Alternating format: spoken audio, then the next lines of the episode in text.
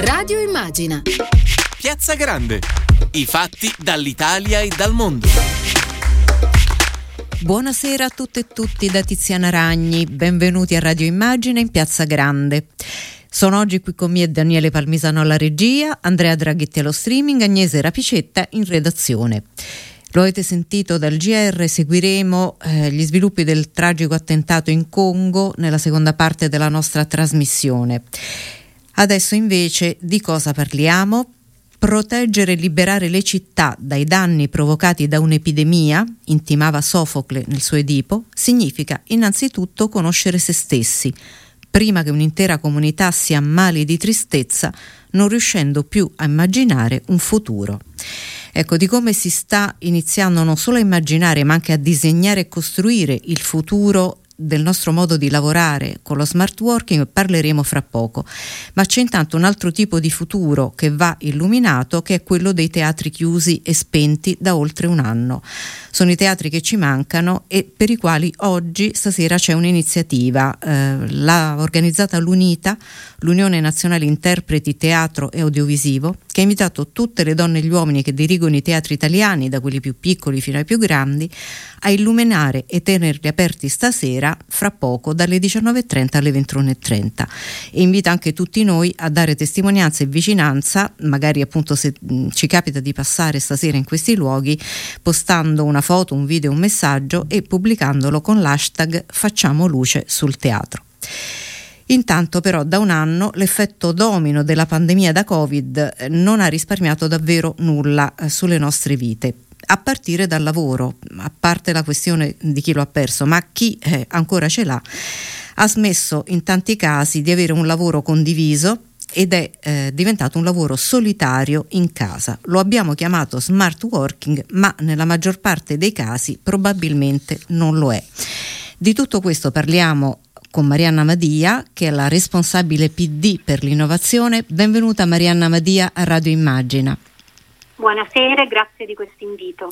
Ecco, è proprio una giornata diciamo anche eh, intensa anche per lei perché è, da stamattina che sta eh, anche in un'iniziativa del PD affrontando questo tema, perché nel caso non bastasse la pandemia è l'Ox che eh, prevede che nelle prossime decadi ci sarà una vera e propria sostituzione intanto delle persone con l'automazione eh, dell'intelligenza artificiale nel 14% per, mh, per cento dei mestieri, ma ci sarà proprio una trasformazione profonda e totale dei mestieri in almeno il 30% dei casi, cioè eh, uno su tre sicuramente dovrà fare qualcosa organizzato diversamente. Quindi non solo imparare nuove cose, ma organizzare il lavoro in modo nuovo. Ricordiamo che Marianna Madia profeticamente aveva invece disciplinato eh, lo smart working con una legge che eh, è del 2017, così? Sì, negli anni di governo io per la parte relativa alla pubblica amministrazione, ma comunque in quegli anni eh, ci fu anche una norma eh, generale, ma nel lavoro che avevo portato avanti di riforma della pubblica amministrazione avevo voluto provare a introdurre il lavoro pubblico eh, agile, mh, con la scommessa che eh, attraverso un patto patto tra eh, lavoratore pubblico e eh, dirigente, un patto con degli obiettivi molto chiari, si potesse aumentare la produttività da questa diversa organizzazione del lavoro e quindi alla fine far ricevere al cittadino un miglior servizio, un servizio e di si chiama, eh, questo migliore lo, qualità. Ecco, diciamo intanto che cos'è lo smart working, perché mh, probabilmente quello che noi abbiamo visto in pandemia è una cosa diversa, cioè il lavoro da remoto che però forse ha anche finalità diverse dallo smart working, è così? Allora, diciamo così, più di tutti gli sforzi che sia io quando ero al governo, che le tantissime persone che da tanti anni, penso alla giunta Pisapia per esempio con uh, Cristina Tagliani che era assessore e che ancora oggi è poi ci raggiungerà. Sala, ecco, più, più di tutto quello che nella pratica quando abbiamo avuto dei ruoli eh, nell'esecutivo e anche in teoria quando è iniziata la segreteria di Nicola Zingaretti ho avuto la delega all'innovazione subito posto come prioritario il tema dello smart working, ma più di tutto questo ha potuto la pandemia mm. nell'accelerazione della eh, dell'utilizzo e della conoscenza dello smart working. Certo che lo smart working non è solo quello che noi abbiamo visto in questi mesi. Lavorare da casa anziché di buio. Eh, certo, cioè non è solo uno strumento di continuità lavorativa in una mm. fase di emergenza. Lo smart working è un potente strumento di riorganizzazione del lavoro ed è un potente strumento di riorganizzazione del lavoro che ha la sua genesi in un patto di libertà tra il datore di lavoro e il lavoratore, mm. quindi non può e non deve diventare un confinamento obbligatorio del lavoratore che deve per forza lavorare da casa. Mm. Ma ovviamente ciò eh, è dovuto capitare in questi mesi perché è stata una fase di emergenza, certo. c'è stata un'emergenza sanitaria, una pandemia, quindi era altro. Però io credo che eh, adesso noi dobbiamo essere molto bravi a non, non, disperdere l'accelerazione che la pandemia sullo smart working ha provocato e però allo stesso tempo a governarlo, a far sì che i tanti impatti sociali e nella vita delle persone che ci sono vengano governati, ben gestiti, insomma che non ci siano le ripercussioni negative, cioè dobbiamo essere bravi a tenerci il buono e invece a migliorare ciò che eh, in questa fase emergenziale non ha funzionato. Il, mm, diciamo, la finalità principale dello smart working è quindi una migliore eh, conciliazione dei tempi di vita e di lavoro, cioè riuscire a eh, offrire un servizio migliore nei confronti di chi lo riceve ma anche mh, nella prestazione di chi lo fa, cioè poterlo fare in condizioni migliori. Esattamente, cioè con la premessa che il servizio eh, che arriva al cittadino, adesso parlo per l'amministrazione pubblica, ma insomma che, che, i risultati del proprio lavoro, la propria produttività non deve diminuire, anzi secondo me può addirittura aumentare, c'è un patto di libertà in cui il lavoratore può gestire in modo diverso l'organizzazione, l'organizzazione del suo lavoro. Lo vedremo poi nella, mm, quando ci raggiungerà anche la terza ospite, perché mm, quello che le dicevo è confermato dai dati, cioè con lo smart working il rendimento è addirittura aumentato del 10-15%, eh, oltre aver prodotto poi un risparmio sui costi, quindi anche in questo tanti pregiudizi li dobbiamo, li dobbiamo rivedere. Le volevo chiedere, questo, mm, questa diciamo, locuzione, conciliare i tempi di vita e di lavoro, di solito siamo abituate ad applicarla di più alle donne, cioè eh, è una frase che ci risuona quando parliamo eh, appunto di accudimento e di cura di figli oppure di... Eh. Questo concetto in realtà riguarda tutti riguarda tutti e devo dire eh, che tra le distorsioni dello smart working di questa fase pandemica c'è stato proprio l'effetto mm. sulle donne, mm. cioè in realtà eh, lo smart working ben utilizzato e ben organizzato è uno strumento molto valido di conciliazione, poi nella concretezza di questi mesi di emergenza invece le donne si sono trovate mm. obbligatoriamente chiuse a casa con il doppio compito, cioè i figli che esatto. magari spesso avevano le scuole chiuse e eh, quindi il loro do- dovere di, di genitorialità e anche il lavoro che dovevano svolgere che dovevano svolgere da casa. Quindi io eh, penso che noi dobbiamo farne eh, un ragionamento più complessivo, non solo legato alle donne. Ovviamente tutto questo crea una serie di aspetti collaterali, eh, penso ad esempio al fatto che ci sono zone del nostro paese dove la mm. rete non arriva, esatto. dove non c'è internet, mm. quindi tutto il tema per esempio Carenza tecnologica. del a internet, di non escludere persone da, dalla rete diventa una precondizione per poter usufruire dello smart working, il tema delle competenze digitali. Eh, l'indice DESI, che è l'indice che misura i vari aspetti della digitalizzazione di un paese, mette l'Italia eh, molto in basso nella classifica sulle competenze digitali, cioè troppi italiani ancora non sanno usare strumenti digitali. Questo anche diventa un problema se si vuole puntare sullo smart working. Eh, lo smart working crea anche un problema ad aziende che magari non ce l'hanno fatta a fare questo salto organizzativo ed hanno bisogno di eh, aiuto. Per tutte queste ragioni e su tutti questi aspetti ci sono eh, degli investimenti importanti nel piano che prevede l'utilizzo delle risorse del recovery plan e ehm, l'altro aspetto importante è capire anche cosa l'utilizzo dello smart working implica nella vita di una persona, perché se io eh, decido che soprattutto in una grande città molte persone debbano lavorare da casa, devo fare in modo, ad esempio, che ci siano dei quartieri, eh, diciamo delle città policentriche, dei quartieri dove io posso trovare, senza andare nel centro della città, tutti i servizi di cui ho, ho bisogno, bisogno. altrimenti diventa un isolamento, altrimenti noi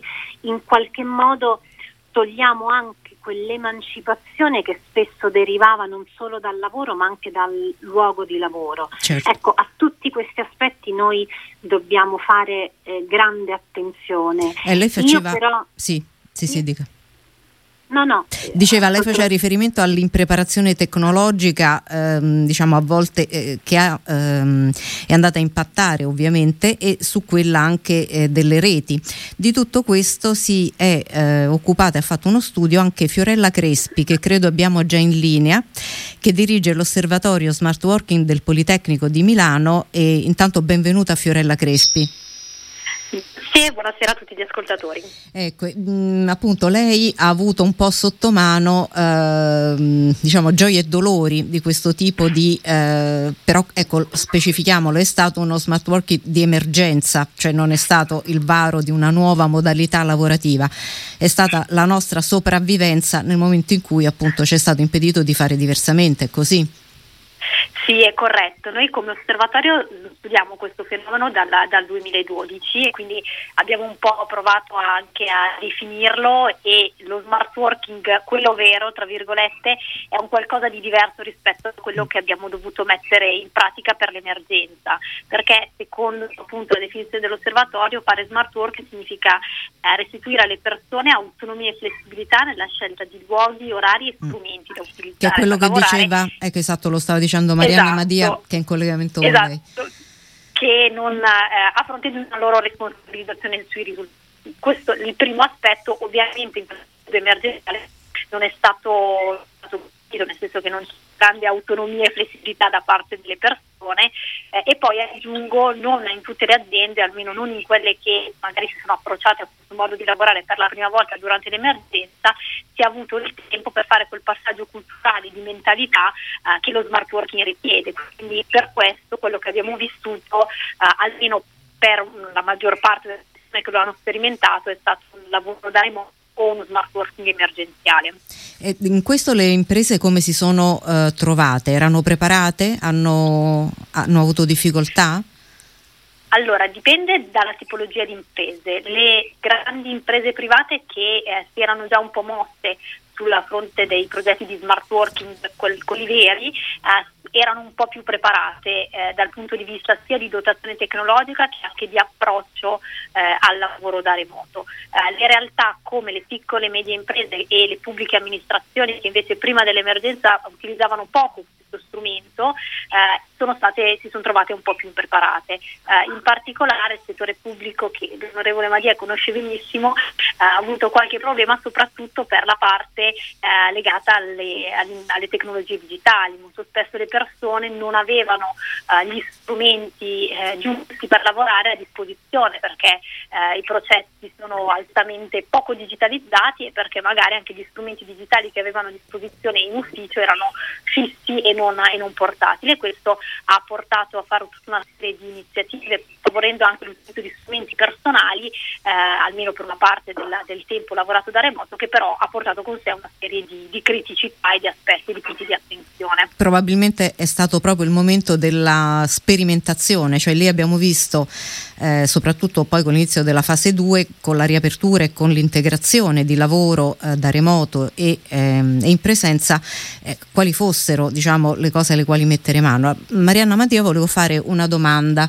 Um, spesso durante tutto questo periodo uh, uno dei problemi è stato che non esistevano più orari di lavoro e, e, con un inizio e una fine, perché probabilmente tutti si sono trovati un po' eh, nell'emergenza a doverlo gestire come hanno potuto.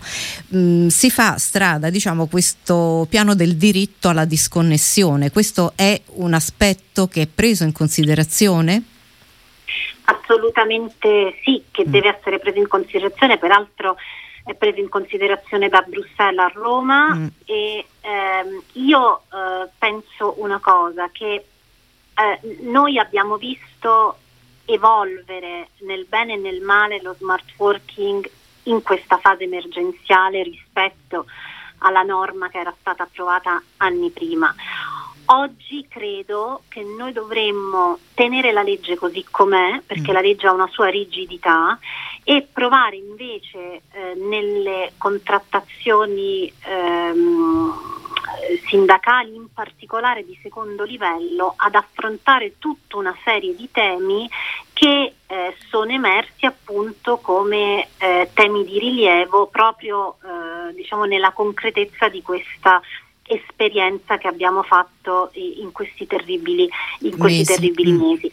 Io privilegerei la contrattazione alla legge proprio perché eh, è ancora un, un tema eh, in evolvere eh, e, e, ho paura che ehm, la rigidità della legge non sia appropriata rispetto a una serie di questioni e sono certa che ne emergeranno ancora per tanti altri, certo. che invece hanno bisogno di maggior flessibilità e la contrattazione proprio per natura è più flessibile per essere affrontati e ben affrontati.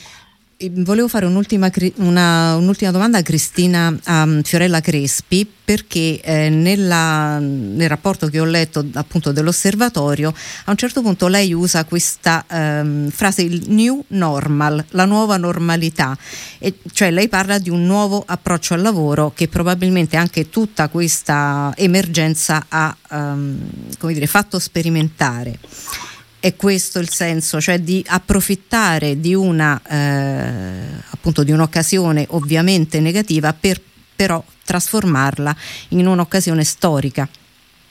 Sì, sì, assolutamente questo il, il concetto.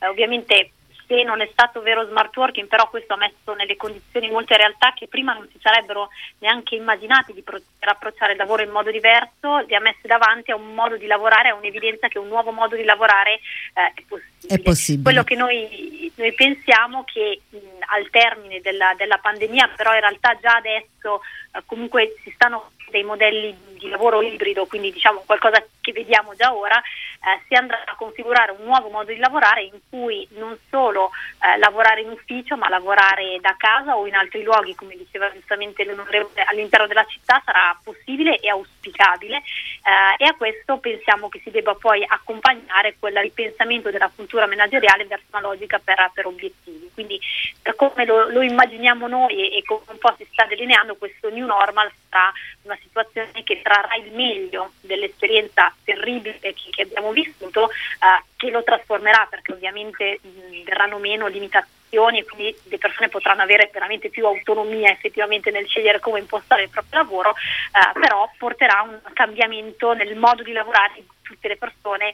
di una parte significativa di, di queste. Quindi il nulla sarà più come prima, in certi casi potrebbe anche essere meglio di prima, ci auguriamo, è così. Questo è il nostro auspicio. Esatto. Grazie davvero a Fiorella Crespi che dirige l'osservatorio Smart Working al Politecnico di Milano. Grazie ancora davvero.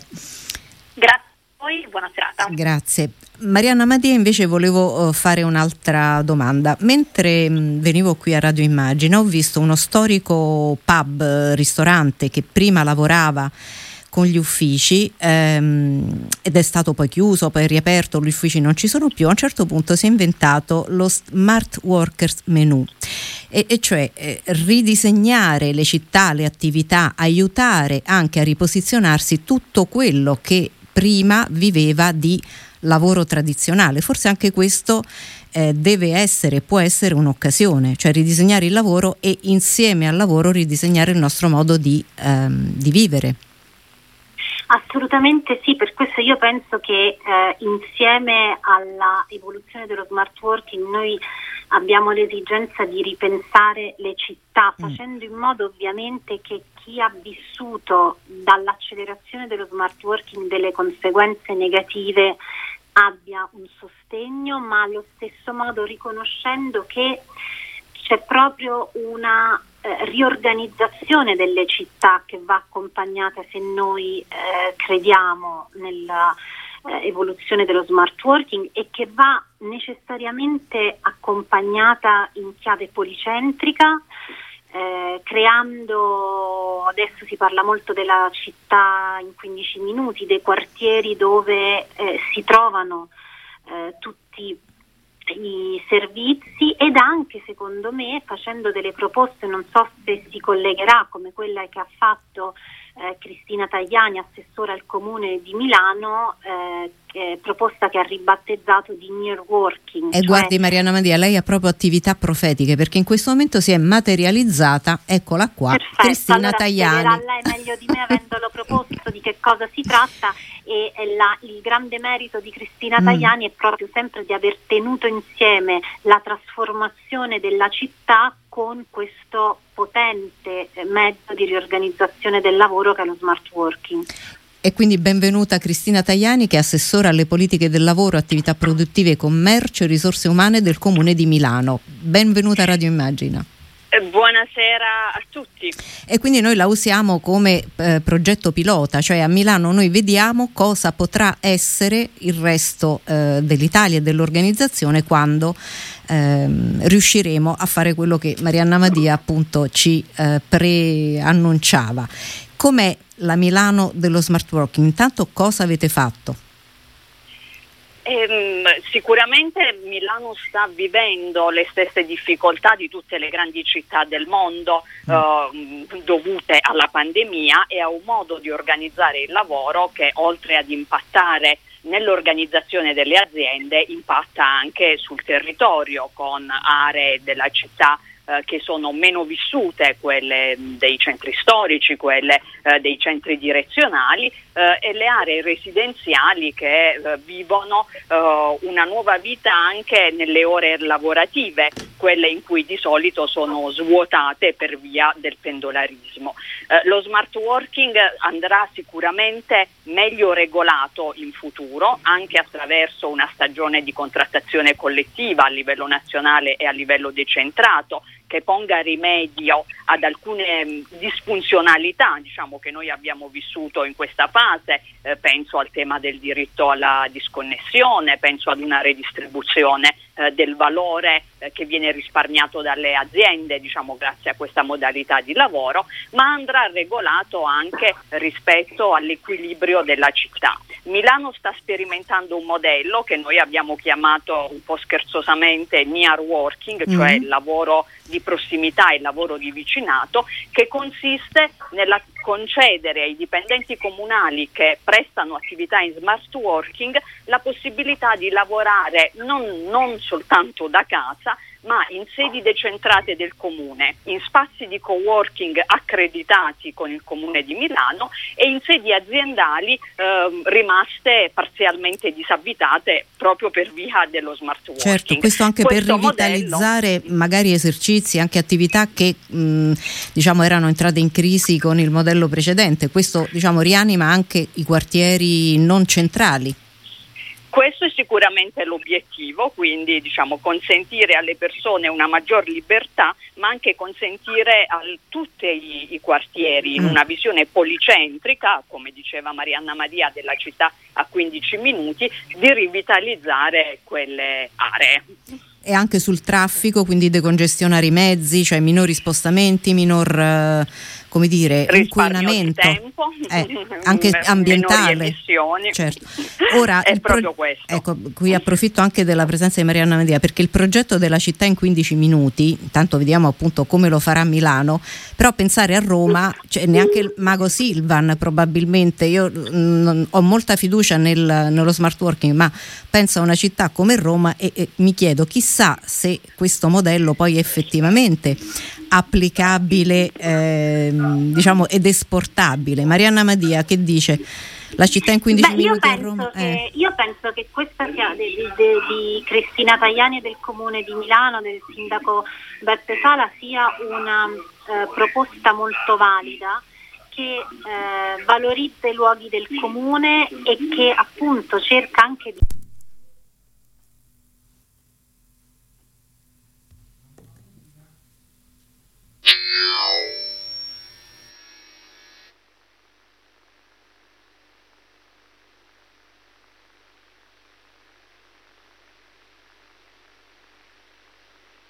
Cima tenderò i predoni, arriveranno in molti solcheranno i mari. Oltre queste mura troverò la gioia, o forse la mia fine comunque sarà gloria. E non lotterò mai per un compenso, per amore, lotterò per questo.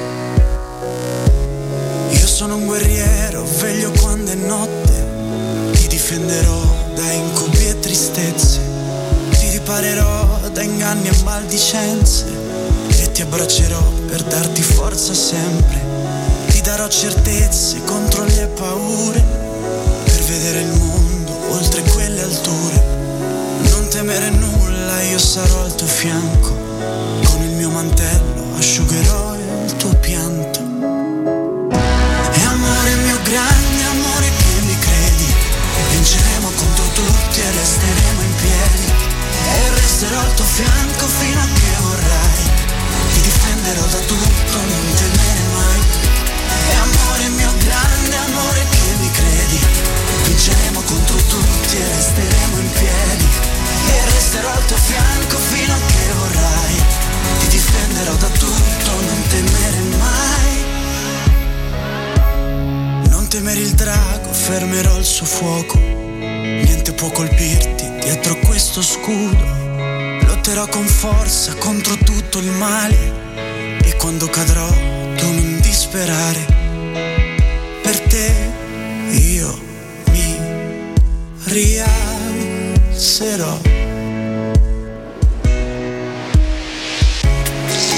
Sono un guerriero e troverò le forze. Lungo il tuo cammino sarò al tuo fianco mentre ti darò riparo contro le tempeste e ti terrò per mano per scaldarti sempre. Attraverseremo insieme questo regno e attenderò con te la fine dell'inverno. Dalla notte al giorno, da occidente a oriente, io sarò con te e sarò il tuo guerriero. Amore mio grande amore che mi credi, vinceremo contro tutti e resteremo in piedi. E resterò al tuo fianco fino a che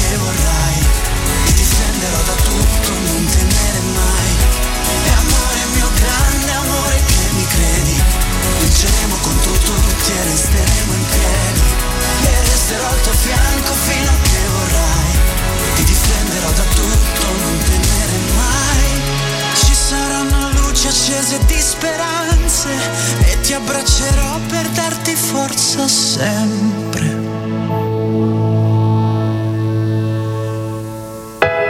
Giuro sarò roccia contro il fuoco e il gelo.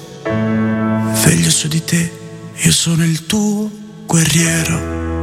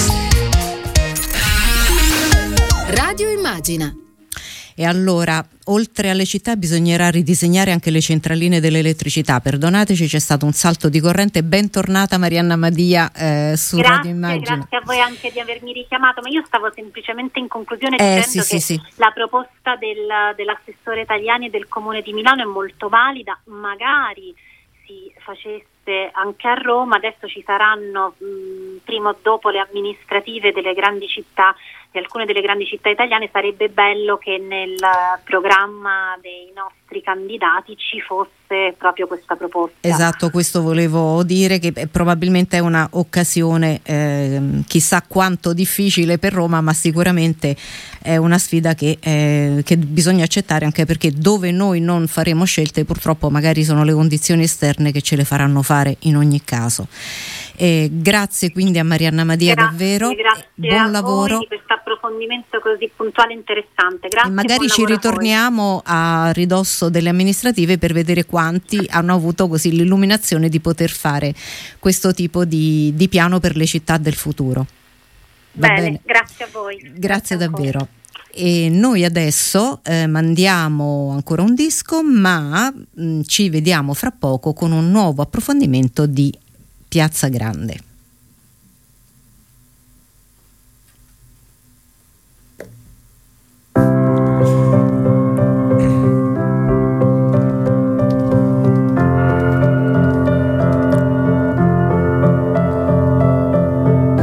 E gli anni passano e non ci cambiano. Davvero trovi che io sia diverso? Guardami in faccia, i miei occhi parlano. E tu dovresti ascoltarli un po' più spesso. Sorridi quando piove, sei triste quando c'è il sole. Devi smetterla di piangere fuori stagione. Dai, proviamo e poi vediamo che succede. Per ogni mia parte che ti vuole, c'è un'altra che retrocede. Sapessi quante ne ho viste di scalatrici sociali. Regalano due di picche aspettando un re di denari. Quante volte ad un ti amo hai risposto no, non posso. Hai provato dei sentimenti e non ti stanno bene addosso. Parliamo allo stesso modo ma con diversi argomenti. Siamo nello stesso hotel ma con due viste differenti. L'amore è un punto d'arrivo, una conquista. Ma non esiste prospettiva senza due punti di vista. Anche se poi tutto è magnifico,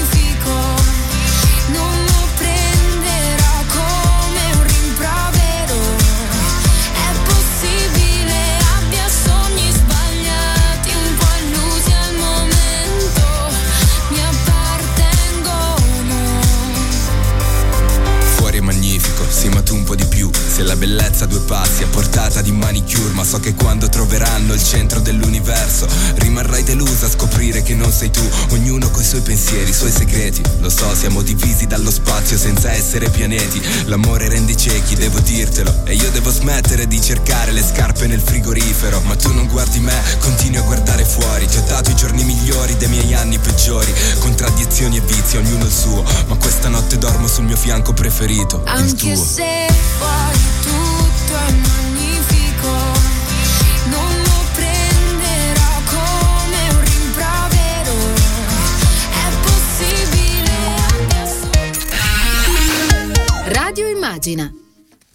E allora alle 18.38, bentornati in studio, abbiamo parlato di smart working con Marianna Madia, responsabile PD per l'innovazione, Fiorella Crespi, direttrice dell'Osservatorio Smart Working del Politecnico di Milano e con Cristina Tagliani che è assessora alle politiche del lavoro, attività produttive, commercio e risorse umane del Comune di Milano. Adesso, ehm, ringraziando le nostre ospiti, inauguriamo invece un nuovo spazio di Piazza Grande, un approfondimento che abbiamo chiamato contemporanea e ci accompagnerà appunto nei viaggi nelle nostre grandi e piccole piazze reali e immateriali. Un po' una scatola sorpresa. Vediamo cosa ci propone oggi Agnese Rapicetta. Contemporanea. Un mondo, tante voci. Un saluto a tutti e ben trovati con Contemporanea, l'approfondimento di Radio Immagina. Siamo con Cristina Pozzi. Cristina è una future maker che può essere tradotta in italiano come futurologa. Ma attenzione, qui non c'è niente a che vedere con l'astrologia o cose simili, ma ci può spiegare meglio che cosa vuol dire essere una futurologa?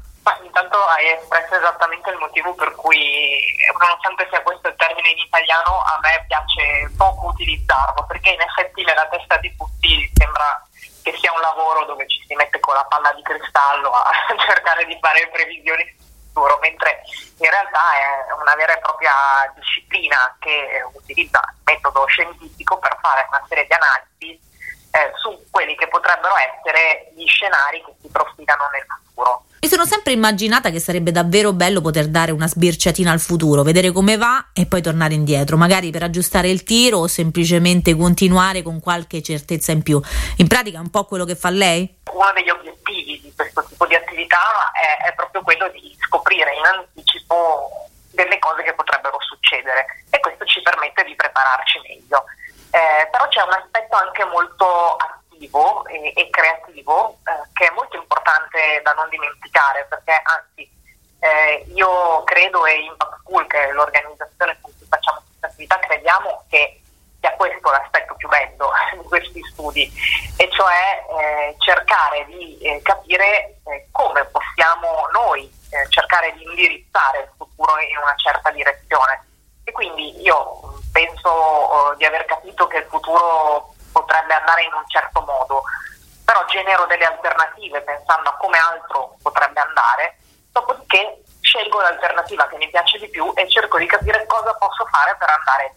E un buon esempio di qualcosa di cui oggi si parla abbastanza eh, è, è quello degli obiettivi per lo sviluppo sostenibile, degli obiettivi molto ambiziosi eh, che ci pongono di fronte un futuro che noi desideriamo, che è un futuro dove ad esempio abbiamo combattuto la povertà, dove c'è parità di genere e così via, e quindi andiamo a creare insieme una strategia per andare in quella direzione. Eh, entra un po' anche la filosofia perché ci sono no, delle teorie per cui si pensa che invece il futuro sia già scritto e invece mi sembra che questo diciamo, non, non, non rientra proprio nel vostro modo di pensare.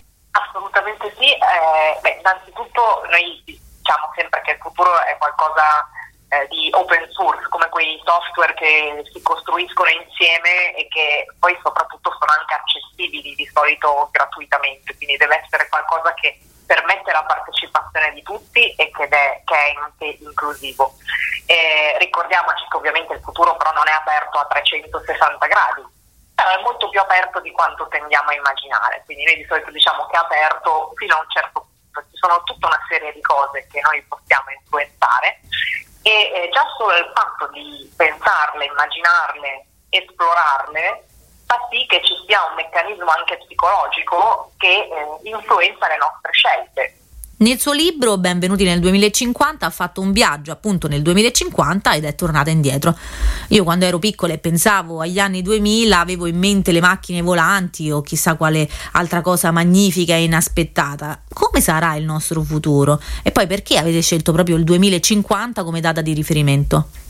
Ah, non è una scelta casuale perché eh, allontanarsi di una trentina d'anni ci permette due cose. Da un lato descrivere eh, un futuro che effettivamente è cambiato trasformandosi perché c'è stato abbastanza tempo eh, in mezzo, diciamo dal momento in cui è stato scritto il libro, eh, era il 2018 circa 2019 e, e quindi c'era abbastanza tempo per poter mostrare delle grandi trasformazioni. Però dall'altro lato non è anche poi così lontano e quindi eh, permette di far sì che eh, anche il futuro che si racconta resti qualcosa di concreto e di interessante per chi lo legge o lo ascolta. Eh, perché una cosa che è molto importante quando si parla di futuro è la capacità di renderlo concreto. A volte tendiamo a non pensare troppo in là nel futuro perché non riusciamo a concretizzare come questo possa influenzare le nostre vite, la nostra giornata eh, mentre anche il futuro a lungo termine, anche quello a 30-40 anni, ci cambia la vita e ci influenza. Eh, e quindi cercare di renderlo concreto eh, è una cosa importantissima. Ed è quello che ho provato a fare anche nel libro, il fatto di provarlo a raccontare come se fosse una guida turistica che ci racconta anche gli aspetti più normali, tipici della nostra giornata, eh, in modo da, da, guidarci in un nuovo mondo, eh, è, è, stato proprio un escamotage per cercare di andare in questa direzione. E quindi nel libro effettivamente succedono tante cose in modo molto diverso da come succedono eh, nel nostro presente. Eh, un po' di tutto, pensiamo ad esempio quando si va al ristorante, eh, nel libro bisogna stare un po' attenti perché oltre ai dati che, che già oggi eh, normalmente cerchiamo di proteggere quando navighiamo online, nel 2050 ci sono anche una serie di dati biometrici che riguardano il nostro corpo eh, che possono essere utilizzati per scoprire qualcosa in più di noi. Ad esempio anche i dati del nostro DNA che costa sempre meno analizzare e che da qua al 2050 quindi sarà qualcosa di facilmente utilizzabile per fare previsioni su di noi, per venderci qualcosa o per eh, gli usi più strani, a meno che ovviamente sia intervenuta una regolamentazione in merito.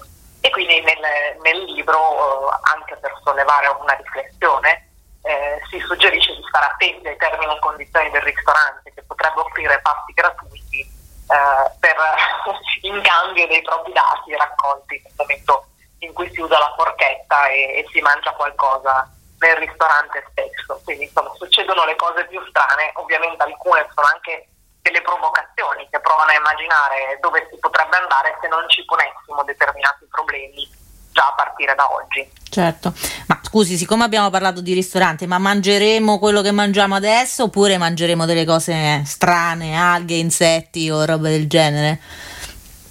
Ma io devo dire anche sta ascoltando magari non la pensa così, io mi auguro assolutamente la seconda per tanti motivi, ma no, non prendetela male, ma è uno dei grandi problemi che dobbiamo affrontare eh, sicuramente da qua al 2050 e oltre e che fortunatamente stiamo affrontando è quello dell'emergenza climatica.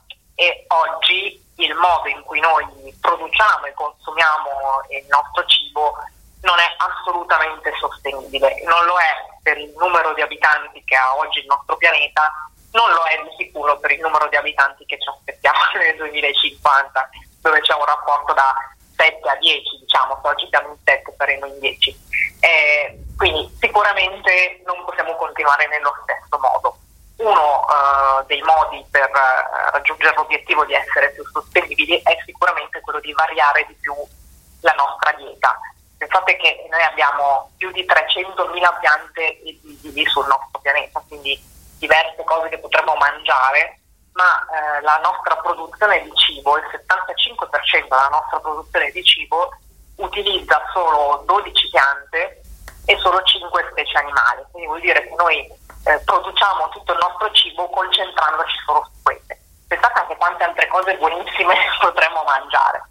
E, e quindi variamo sicuramente, eh, troviamo altre fonti di, di, proteine e poi soprattutto eh, anche alla fonte cerchiamo di diventare più efficienti nel modo in cui coltiviamo, nel, nel modo in cui alleviamo e così via. In questo modo possiamo effettivamente andare a risolvere il problema anche del cambiamento climatico. E invece sotto il profilo del lavoro, chi nel 2050 si starà affacciando al mercato del lavoro, che lavoro farà e soprattutto dove lo farà? Beh, potrebbero farlo dove vogliono probabilmente, eh, sia dal punto di vista del tipo di, diciamo, di, di struttura, quindi abitazione, ufficio, eh, sia dal punto di vista anche della localizzazione geografica. Ovviamente ricordiamoci sempre che dipende poi sempre dal lavoro, perché eh, come oggi restano alcuni lavori che richiedono una presenza fisica in un determinato luogo, qualcosa ancora resterà, però eh, sarà sempre più marginale perché proprio quei tipi di lavori che richiedono una presenza fisica in un luogo eh, sono anche quei lavori che sono eh, spesso soggetti a un processo di automazione.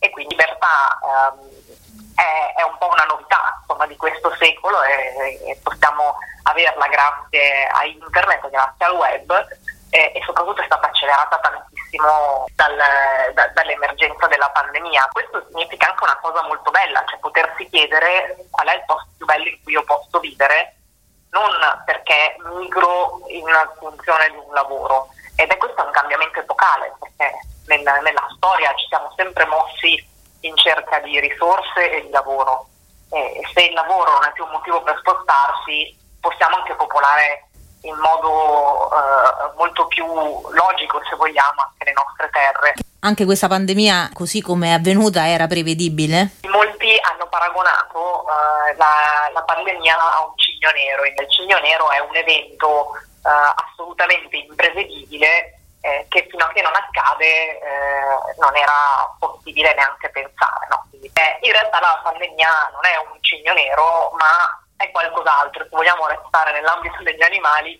eh, c'è una teoria per cui lo possiamo inquadrare all'interno dei rinoceronti grigi. Il rinoceronte grigio che cos'è? È un cambiamento molto grosso, dirompente, come, come può essere quello di una pandemia, che sappiamo che potrà accadere, magari non sappiamo esattamente quando, pensiamo a un incendio o, o, o a un terremoto, e, sapendo che potrebbe accadere e anzi con ogni probabilità prima o poi capiterà, di solito cerchiamo di prepararci con una simulazione e quindi proprio non a caso ho fatto l'esempio no, dell'incendio o del terremoto, sono cose per cui per noi è normale fare una simulazione per sapere cosa fare quando accadono. Ecco, la pandemia rientra in questa categoria. In effetti, al di là della percezione che c'è stata per tutti noi, che in realtà non eravamo educati ad aspettarci una pandemia, in realtà le procedure che sono state applicate eh, per la maggior parte sono state procedure molto standard che derivano proprio da queste simulazioni che sono state fatte negli anni per sapere cosa fare nel momento in cui dovesse arrivare una pandemia. Poi ovviamente come tutte le cose eh, bisogna prendere delle decisioni per capire esattamente quando e come far partire certe procedure questo però resta una scienza molto difficile. C'è un prima della pandemia e un dopo la pandemia e questo dopo, proprio forse perché appunto nel senso comune non ce lo aspettavamo, il dopo è, è, è molto incerto, è molto più incerto di, di, di quanto pensavamo fino a, a, prima della pandemia, non so se mi sono spiegata insomma. Assolutamente sì, eh, è verissimo perché ehm, immaginiamo di, di, fare un gioco di carte, quando facciamo uh, un gioco di carte ci sono una serie di regole eh, chiare che condividiamo anche con gli altri giocatori e, e, sulla base delle quali continuiamo il nostro gioco. Poi ci sono dei giochi che prevedono la possibilità di eh, avere carte come dei jolly, ad esempio, che cambiano completamente eh, le regole del gioco, che vanno contro quelle regole e quindi eh, scombinano un po' eh, l'andamento del nostro gioco. Ecco, il, la pandemia, così come ci sono altri eventi di questo tipo che, eh, che possono accadere, pensiamo a un meteorite o eh, cose anche di grande portata, eh, rientrano in queste categorie, sono, in inglese vengono chiamate wild card, proprio per intendere questo concetto no, di, di, jolly. Quindi ehm, era prevedibile che, che capitasse, non era prevedibile quando, e dall'altro lato non è facile prevedere poi tutte le conseguenze che possono avere queste cose perché hanno proprio questa capacità di cambiare le regole di qualcosa che invece sembrava eh, una costante, sembrava qualcosa di inamovibile prima. E la pandemia ha fatto questo e lo sta ancora facendo. E quindi ovviamente si crea più incertezza perché eh, si è rimescolato un po' il gioco. Eh, però eh, io credo che è proprio quando si rimescolano le carte, si rimescola il gioco, si cambiano le regole, eh, che c'è eh, quello spiraglio più interessante di poter essere tra chi le scrive quelle regole.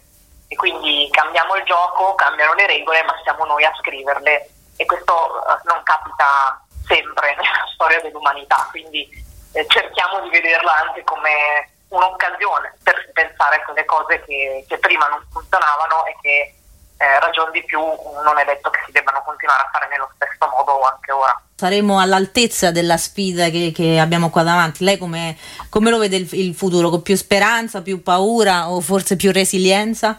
Ma io credo che saremo assolutamente in grado di, di cogliere l'occasione eh, di, di, poter riscrivere una serie di regole eh, e lo dico oh, per due motivi. Uno sulla base eh, del fatto che noi lavoriamo molto anche con i giovani, con le scuole e con le nuove generazioni, quindi e, e, da parte loro anche prima della pandemia c'era una grandissima voglia di riscrivere le regole. E il secondo motivo eh, è che io dico sempre che bisogna essere ottimisti perché c'è quel meccanismo che, eh, che citavamo prima, per cui in qualche modo il futuro si autorealizza perché è quello che guida le nostre scelte. Quindi eh, noi dobbiamo, in qualche modo siamo responsabili di avere una visione di futuro migliore perché questa ci permetterà di fare le scelte che vanno in quella direzione. Quindi eh, se riusciamo a fare quello possiamo sicuramente farcela. Speriamo davvero così. Ringraziamo Cristina Pozzi, Agnese Rapicetta, Radio Immagina. Radio Immagina. 18.54, bentornati in studio a Piazza Grande, ci spostiamo su una piazza europea perché al telefono con noi c'è Pierfrancesco Maiorino, europarlamentare PD. Benvenuto Pierfrancesco Maiorino. Buonasera, buonasera. Eh, intanto allora nella prima parte abbiamo parlato anche della sua Milano con questo piano per lo smart working della città in 15 minuti e noi come romani siamo davvero molto molto invidiosi. Mm, eh, sappiamo che eh, è, è, sempre un bel guardare, guardarvi da qua. Beh, non, fate, non fatemi fare il campanilista che poi i milanesi sono terribili, già si danno le arie da soli, poi dopo Benissimo. diciamo che il paragone con l'amministrazione romana di questi anni eh. stimola in tanti di noi i peggiori istinti da milanesi. Quindi, ecco, stimola anche uh, i peggiori istinti dei romani purtroppo, ahimè. Pierfrancesco Maiorino invece allora eh, la porto subito su un tema eh, del quale n- n- purtroppo non c'è da parlare benissimo, nel senso che è una criticità. Inizierei dal mh, piano delle vaccinazioni. Uh, più che altro dall'approvvigionamento dei vaccini. Mm, nella prima fase della pandemia i sondaggi sull'Europa sono stati altissimi per fiducia perché ci siamo tutti resi conto che senza l'Europa davvero ci saremmo trovati in una situazione ingestibile. Uh, in questo momento però c'è una, c'è una, situazione di appunto criticità per l'approvvigionamento. Uh, la commissaria, um, la Ursula von der Leyen ha uh, riconosciuto dei ritardi e delle criticità, però ha promesso altri acquisti. Il problema è che non arrivano dalle industrie farmaceutiche. Come affrontarle e come uscirne? Ah, intanto io credo che dobbiamo ricordare senza assolutamente eh, far finta di non vedere il problema che c'è e su cui vengo, che eh, comunque è stato un fatto di grandissima importanza eh, non eh, ragionare ognuno per sé, mm. perché se ogni paese avesse fatto eh, diciamo, la propria parte in totale indipendenza e autonomia rispetto agli altri avremmo avuto contratti diversi, competizioni a ribasso. Certo qualcuno probabilmente avrebbe oggi una situazione eh, diversa, probabilmente migliore, però poi avremmo anche grandissime sacche di ritardo ulteriore, di enorme difficoltà sull'approvvigionamento. Eh, lo vediamo ora che eh. qualche presidente di regione vuole approvvigionarsi da solo, le truffe, gli imbrogli, il fatto di non essere garantiti quando si va come dire, in mare aperto senza garanzie. No, ma certamente, quindi il, il tema è enorme, è inutile, su mm. questo io non voglio assolutamente per l'appunto minimizzare. Eh, credo che adesso l'Europa debba essere coerente con quello che sta dicendo e che sta affermando eh, al massimo livello e quindi con, le, con, quello che sta affermando la von der Leyen in questo periodo quando eh, ricorda che questo ritardo è assolutamente inaccettabile ed è assolutamente un ritardo che va immediatamente colmato. In tutto questo quadro si deve riuscire a essere molto efficaci anche sul piano della trasparenza, che non è un tema di poco conto, io credo, e su questo mi sento di dire che mi fido di più di una negoziazione sviluppata dall'Europa eh, rispetto ad una competizione ulteriore tra gli stati eh, e infine si deve poi avere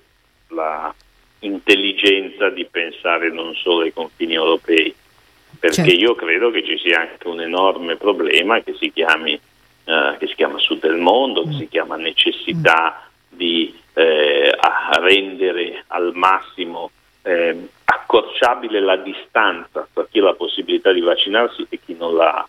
Eh, da questo punto di vista si deve evidentemente affrontare il nodo dei brevetti, che è un punto Sì. eh, essenziale, perché se ehm, abbiamo un vincolo eccessivo sul terreno dei brevetti, è chiaro che è molto più difficile arrivare a una eh, distribuzione, un'erogazione eh, più eh, diciamo eh, efficace.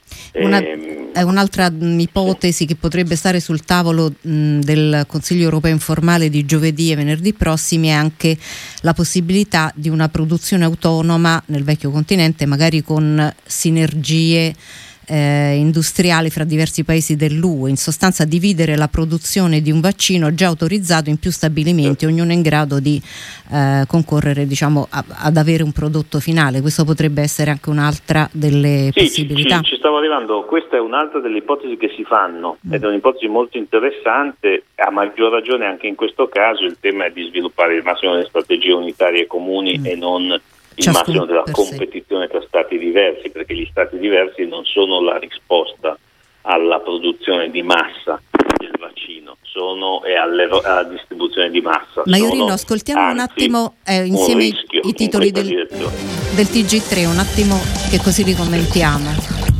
L'agguato in Congo a un convoglio delle Nazioni Unite, uccisi l'ambasciatore italiano Luca Attanasio e il carabiniere Vittorio Iacovacci dopo un tentativo di sequestro, morto anche l'autista.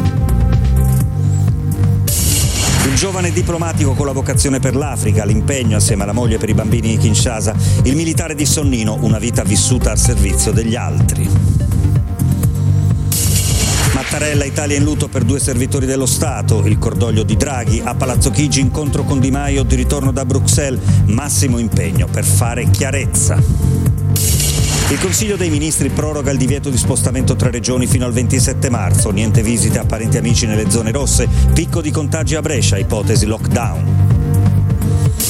Dopo la Puglia, anche il Lazio avvia le vaccinazioni al personale della scuola, governo pronto a incontrare Farmindustria per produrre in Italia, il PD serve modifica dei brevetti. La strage non si ferma, anche oggi due donne uccise, una in provincia di Ferrara, l'altra vicino a Trento. Cresce il dibattito tra scrittrici e giornaliste sul perché del silenzio degli uomini.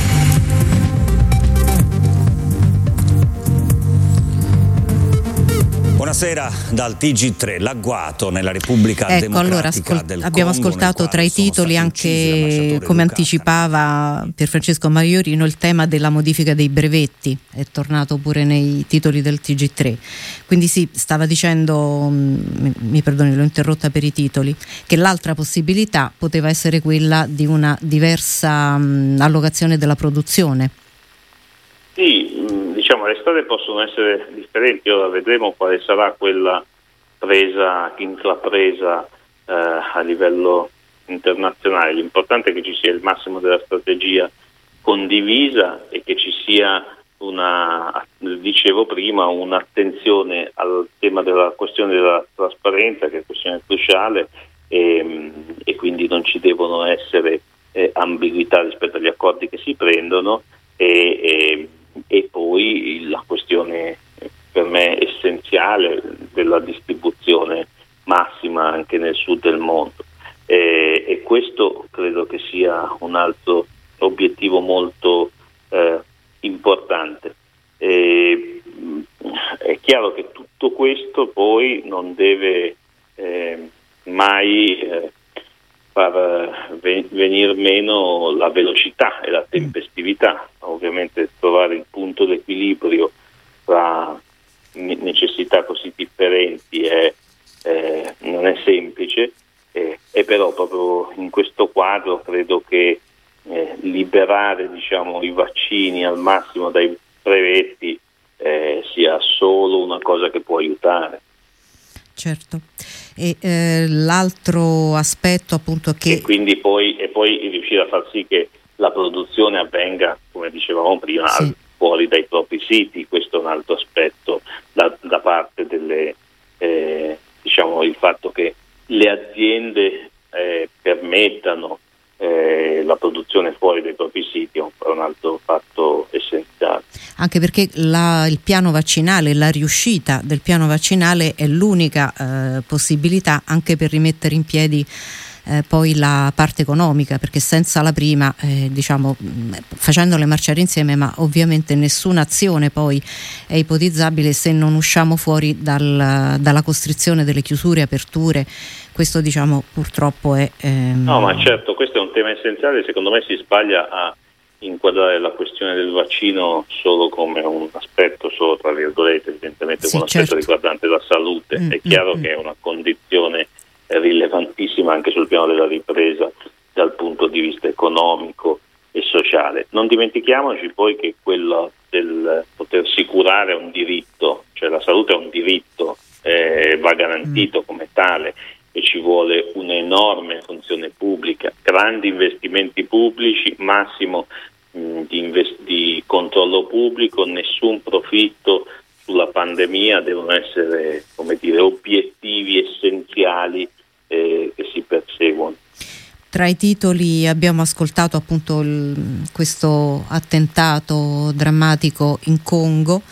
Eh, perché ahimè la pandemia non, non ferma eh, poi tutti gli altri focolai diciamo non pandemici ma ehm, evidentemente dello scacchiere della politica estera. Io credo che sia una vicenda veramente drammatica Oggi è il giorno evidentemente del cordoglio, del raccoglimento, eh, l'uccisione di Luca Attanasio, di questo eh, giovane ambasciatore molto attivo, molto attento proprio alle ragioni del sud del mm. mondo, la morte del carabiniere di Vittorio Iacovacci, sì. la morte del loro autista, Mustafa tutto questo Milambo, eh, sì credo che tutto questo debba assolutamente um, oggi eh, costringerci a un doveroso eh, silenzio e raccoglimento e ad una grande azione poi perché sia fatta pienamente Luce. giustizia, perché si ricostruisca la verità. È chiaro che non si può pensare che quelli siano luoghi eh, o terre nelle quali eh, siano, eh, possono accadere cose del genere nella disattenzione complessiva della eh, comunità internazionale. Mm. È evidente che abbiamo bisogno di uno sforzo da parte di tutti molto significativo.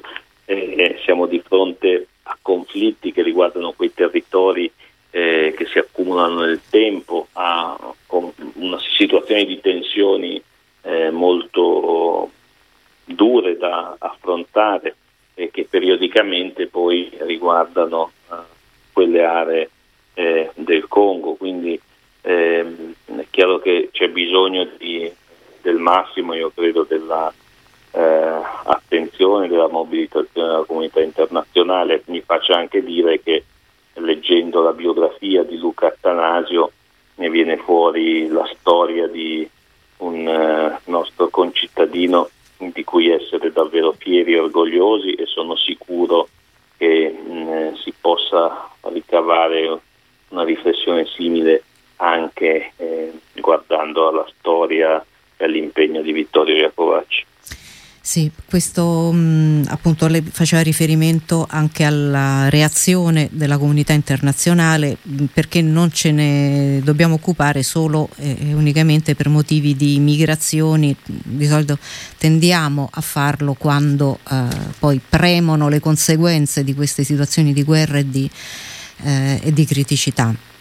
Eh, oggi è il 22 febbraio, volevo mh, mm, chiudere con lei con una ricorrenza all'anniversario della morte di Renzo Imbeni e mentre appunto cercavo anche qualche mh, mm, frase, qualche spunto, eh, ne ho trovata una che volevo sottoporle. Ricordiamo che Renzo Imbeni, oltre a essere stato diciamo, un indimenticato sindaco di Bologna, è stato anche vicepresidente del Parlamento europeo e appunto mh, mi fa piacere avere lei qui. E questa frase era eh, stare insieme e restare diversi, essere europei non perché le nostre radici diverse vengano estirpate, ma perché solo uno spazio più ampio, quello europeo, permette a queste radici di produrre ricchezze culturali a disposizione di tutti. Fiducia nel futuro dunque, che mi sembrava una chiave di lettura questo stare insieme, restare diversi che è applicabile eh, e, dovrebbe essere forse applicabile a tanto. Ehm... Anzi, diciamo che è molto molto urgente, ecco, è ancora vero? più mm. urgente oggi come richiamo e come grande necessità e credo che le parole di una figura a cui siamo così tanti affezionati come Renzo Imbeni siano la sottolineatura proprio di questa eh, urgenza che ci deve caratterizzare. Certo. E, ehm, e, niente, io appunto chiudo sulla, su Renzo Imbeni questo, questo mh, colloquio con Pierfrancesco Maiorino, poi magari ci risentiamo più in là anche per continuare a monitorare tutte le cose che ci siamo detti stasera dall'occhio di Bruxelles. Ehm, anche perché appunto Mario Draghi poi inizia proprio mercoledì e giovedì questo suo viaggio non solo eh, appunto italiano ma anche europeo. Grazie ancora a Pier Francesco Maiorino, europarlamentare del PD. Grazie a voi. Buona serata, Buona serata a lei. E ehm, adesso noi eh, ci ritroviamo eh, in diretta domani mattina alle 8 con Cristiano Bucchi, ma eh, io vi lascio con un'ultima parte della nostra trasmissione eh, lo facciamo con una rubrica che è Un libro, il dialogo e la politica. L'ha curata Michele Fina, che ha riunito appunto attorno a un libro, e il libro è quello di Piero Fassino, Dalla rivoluzione alla democrazia, il cammino del Partito Comunista Italiano 1921-1991 e appunto ha messo eh, a confronto Piero Fassino e Dario Franceschini, ministro per i beni e le attività culturali. Eh, io ringrazio invece per essere stati oggi con noi Marianna Madia, responsabile PD per l'innovazione, Fiorella Crespi, eh, direttrice dell'Osservatorio Smart Working del Politecnico di Milano, Cristina Tagliani, assessora alle politiche del lavoro, attività produttive, commercio e risorse umane del Comune di Milano e Pierfrancesco Maiorino, europarlamentare del PD. Con me sono stati anche Daniele Palmisano alla regia, Andrea Draghetti allo streaming e Agnese Rapicetta in redazione. A voi tutte e tutti, buonanotte e buona fortuna da Tiziana Ragni. Eccoci, ben eh, ritrovati, grazie mille a eh, Dario Franceschini, a Piero Fassino. Eh, il libro di cui parliamo è proprio di Piero, Dalla rivoluzione alla democrazia, lo faccio vedere, Il cammino del Partito Comunista Italiano 1921-1991 Donzelli. Per la verità ci sono sta- già state tante presentazioni, vi consiglio di vederle perché, eh, perché, si è sviluppato un dibattito anche con personalità di grande rilievo.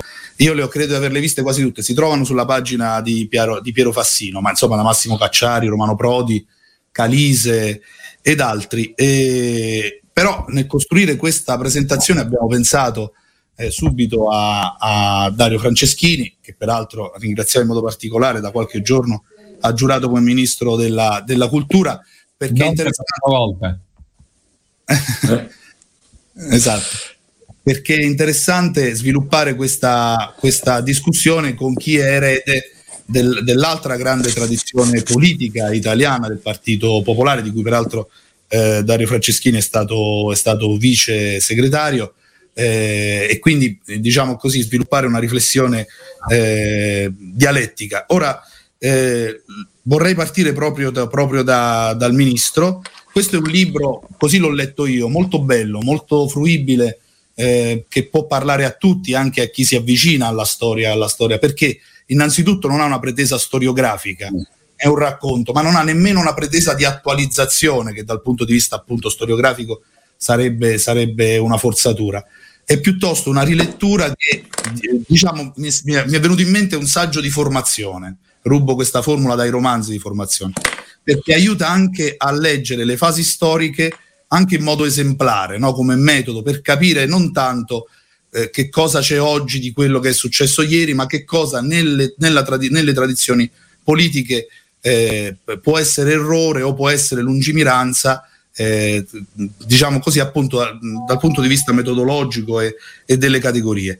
E l'altro, l'altro elemento che, che, che mi, mi, è sembrato interessante è stata appunto la capacità del libro di inquadrare la storia di un partito, la storia di, eh, di, di 70 anni di un partito letto 30 anni dopo la fine, eh, all'interno della società italiana e nel quadro internazionale. Anche questo, soprattutto se si legge lo sviluppo della discussione all'interno del movimento operaio, prima il Partito Socialista, dal Congresso di Orno in poi, effettivamente è una particolarità, è anche un portato no? di quella storia, un'evoluzione, perché all'inizio non era così. Fa, prima di dare la parola a eh, Dario Franceschini, se mi consentite vorrei fare una piccola dedica perché ci ho pensato eh, nel, nel, preparare questa puntata. Sarebbe stato molto bello coinvolgere, probabilmente lo avremmo anche convinto a utilizzare questi mezzi di comunicazione Franco Marini che naturalmente per me è un, una figura importantissima, ma naturalmente ancora quando ho detto che Dario Franceschini è stato vice segretario del Partito Popolare, è stato proprio vice segretario di, di Franco Marini. Sarebbe stato molto contento di,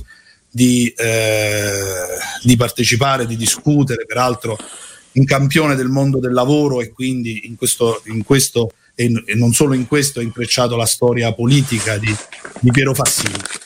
Il Covid ce l'ha portato via, ma insomma eh, poterlo ricordare poco dopo eh, la sua morte, immaginare che possa essere comunque, avrebbe sicuramente avuto piacere di leggere questo libro e di discuterne con noi. Mi fermo qua, Dario. Ma eh, fa davvero piacere a me essere qua. Eh, mi fa piacere che sia partito Michele da questo ricordo di Franco Marini perché eh, davvero eh, io ho, un legame, ho avuto un legame personale così forte, eh, ho conosciuto la, la, la, forza del suo essere abruzzese, carattere da montanaro, la grande determinazione nelle battaglie sindacali, sociali, politiche in cui si vedeva tutta la forza interiore della sua terra, un po' brusca, un po' rude, ma profondamente intelligente, aperta, disponibile. E un po' anche perché questo, il libro di Piero, un po' fa venire in mente anche attraverso la storia di Franco, eh, il rapporto che c'è stato in, eh, tra noi che veniamo da storie così diverse e che a un certo punto della vita ci siamo incontrati, prima in un'alleanza, poi in unici partiti, in una storia politica che ormai è una storia comune.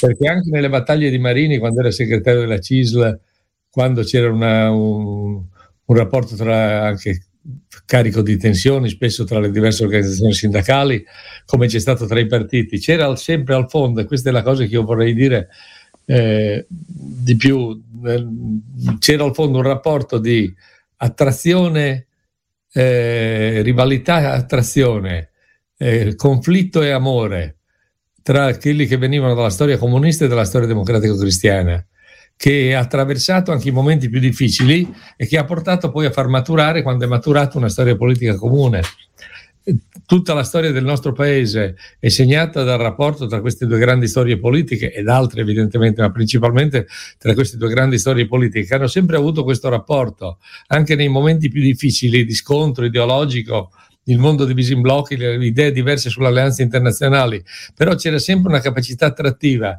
che quando ha funzionato ha risolto, quando non ha funzionato non ha risolto i problemi del paese eh, il, libro di Piero è un libro molto utile eh, per, eh, lo, e lo resterà perché ci sono i libri naturalmente che accompagnano una stagione breve, poi si perdono nel, man mano che si allontanano, si allontanano le cronache. Ci sono i libri che comunque restano e davvero Piero complimenti perché riassumere in, in, un, in 260 pagine di un, di un piccolo libro, eh, il, tutta la storia di, di, di, un secolo di Partito Comunista e farlo in modo così chiaro è, è, una, è una cosa che ha funzionato e che resterà a disposizione, nel senso che lo immagino rispetto ai monumentali volumi anche di storia del Partito Comunista che sono usciti negli anni, qualche cosa che potrà raggiungere più persone e che resterà perché no, non perde di attualità, anzi.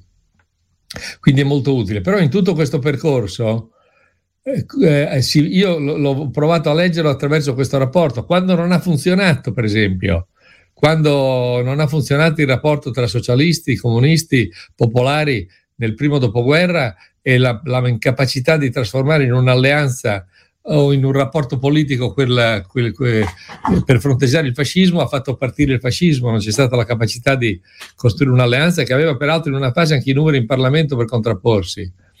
Eh, quando ha funzionato, penso alla resistenza alla scrittura della Costituzione, invece ha prodotto grandi risultati per il Paese. Non è che si fossero abbandonate a una grande lezione che dovrebbe arrivare anche ai politici, a tutti noi politici di oggi. Non è che non c'erano le differenze, le, le, le barriere ideologiche, lo scontro politico, anzi lo scontro politico era molto duro.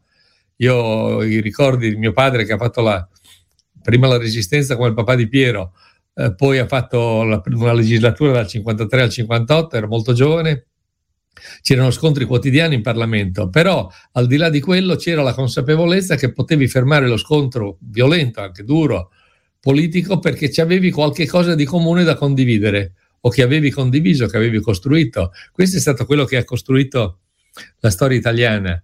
Eh, non soltanto appunto nella resistenza, nel, nella scrittura della Costituzione, ma anche più avanti, eh, alcune delle grandi riforme di questo paese che sono rimaste negli anni sono state rese possibili perché su posizioni diverse i comunisti, i democristiani e le altre forze politiche, eh, loro erano messi insieme l'80% del Parlamento e quasi del paese, eh, le, penso alle grandi riforme, penso al Servizio Sanitario Nazionale, penso allo Statuto dei lavoratori, erano su fronti contrapposti, però sapevano anche in Parlamento trovare la possibilità, quindi non soltanto il grande episodio della Costituzione, della scrittura della Costituzione, ma anche nella, durante la storia repubblicana, quando si è trattato di fronteggiare il terrorismo, anche questo c'è nel, bene nel libro di Piero, e le, le differenze venivano accantonate perché c'era un terreno di valori condiviso da difendere, da tutelare quindi, o da costruire. E quindi questa grande capacità di ascolto e di attrazione reciproca è poi quella che quando la storia lo ha consentito, quando è caduto il muro di Berlino, quando la storia ha preso un, una velocità straordinaria, di far nascere insieme eh, prima le alleanze di centrosinistra, poi l'Ulivo, poi il PD. Come è stato possibile, me lo sono chiesto più volte, che nel 94-95 partiti che si erano contrapposti enorm- duramente eh, trovassero di colpo la capacità di fare, Piero se lo ricorda perché era un protagonista di quegli anni, prima le alleanze negli enti locali, poi far nascere in fretta l'Ulivo. Come è stato possibile che sia maturato così in fretta nel paese? Perché c'era questa tensione all'incontro che ha attraversato tutta la storia repubblicana e io dico anche attrazione, non è soltanto l'immagine straordinaria di Guareschi, Don Camillo eh, Peppone, ma dietro quell'immagine c'era una, la verità, storie politiche di progresso che cercavano di incontrarsi e che si sono profondamente influenzate a vicenda, perché ognuno ha preso una parte dei valori dell'altra storia e quando ci sono state le condizioni generali sono finite a costruire una storia comune. Da quella lezione, eh, mi fermo, penso derivi anche qualche lezione per l'oggi, perché quando noi abbiamo costruito l'anno scorso il governo con i 5 Stelle, non era soltanto il tentativo di fermare, come è avvenuto delle elezioni, la vittoria possibile della destra sovranista, ma anche di aiutare un'evoluzione con il percorso comune dei 5 Stelle. Questa evoluzione c'è stata. In un anno c'è stato un avvicinamento alla cultura di governo, c'è stato un avvicinamento all'Europa, c'è stato un avvicinamento ai temi sociali che ha prodotto delle scelte di governo nell'anno del governo Conte che adesso dovremo mantenere dentro uno scenario politico più largo, più complicato, div- comunque diverso. E quindi è uno dei grandi insegnamenti della storia eh, com- del Partito Comunista Italiano e della storia de- de- de- della democrazia italiana, cioè influenzarsi a vicenda, anche quando si è avversari, bisogna sempre cercare di capire cosa c'è di giusto, cosa c'è di buono, cosa c'è di acquisibile nella storia altrui. Questa è stata una grande lezione dei grandi partiti del Novecento, in qualche modo dovremo cercare di portarla anche in questo tempo. Grazie Piero. Beh, intanto io ringrazio Michele Fina per aver promosso questa presentazione del libro e ringrazio in particolare Dario eh, per i rapporti di grande amicizia che abbiamo, è un gesto di amicizia ulteriore che, di cui gli sono grato e poi so benissimo in queste ore molto molto molto impegnato nei primi atti dell'azione di governo, quindi tanto più apprezzo questa sua disponibilità. Parto anch'io da Franco Marini perché eh, in collocazione ovviamente diversa da quella di, di, Dario, ho avuto con lui moltissime occasioni di frequentazione, anche prima che militassimo insieme nel Partito Democratico. Io ricordo di aver conosciuto Marini soprattutto in una prima fase come grande dirigente sindacale, quando io mi occupavo eh, a Torino della Fiat e lui fu un protagonista straordinario della costruzione dell'unità sindacale dal 68-69 in poi. Forte naturalmente della sua identità di, di cattolico democratico, forte della storia della CISL, ma sempre con uno spirito unitario che io gli ho visto, come dire, far valere in ogni passaggio. Peraltro, ehm, diciamo, la CISL di Torino è sempre stata una CISL in quella fase, diciamo, era una CISL più aperta diciamo, all'unità sindacale, era una CISL, tra virgolette, passate questa espressione, più di sinistra, diciamo così, con cui eh, noi avevamo un rapporto molto molto buono e molto di cooperazione continua e, e, Franco ha sempre accompagnato questo processo unitario anche in sede locale e, e quindi lo ricordo proprio con molta gratitudine e poi naturalmente per tutto quello che ha fatto per il Partito Democratico e per il, il suo spirito diciamo di, di, di, veramente unitario che sempre lo ha eh, ispirato in ogni passaggio sia sindacale che politico e quindi è giusto ricordarlo oggi. Eh, venendo al libro, sì, io ho fatto un libro come Donzelle mi ha chiesto, che ha un intento pedagogico, perché Donzelli quando mi ha chiesto di scrivere questo libro mi ha detto facciamo un libro sulla storia del Partito Comunista agile, ed ecco lo sforzo di stare nelle 280 pagine, cosa non semplice naturalmente, eh, agile e che possa essere un libro in cui si riconoscono e si ritrovano tutti coloro che quelle stagioni hanno vissuto, ma che sia anche un libro che si rivolge a tutti coloro che quelle stagioni non hanno, o per ragioni anagrafiche o per altre, non hanno vissuto, non hanno conosciuto e che è bene che conoscano. Eh, d'altra parte, dalla fine del Partito Comunista Italiano ad oggi sono già passati eh, 30 anni, eh, quantomeno tra 4 e 6 generazioni, diciamo così. Quindi è chiaro che c'è un problema. E a me ha colpito molto questo. Io ho scritto questo libro e il il centenario è stata l'occasione per convegni, conferenze, sono usciti una decina di libri,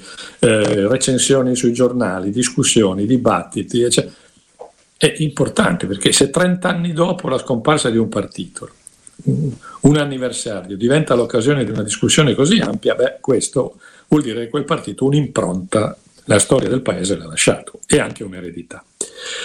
Concordo pienamente con la lettura che ha dato Dario, eh, che da questo libro emerge in modo chiaro.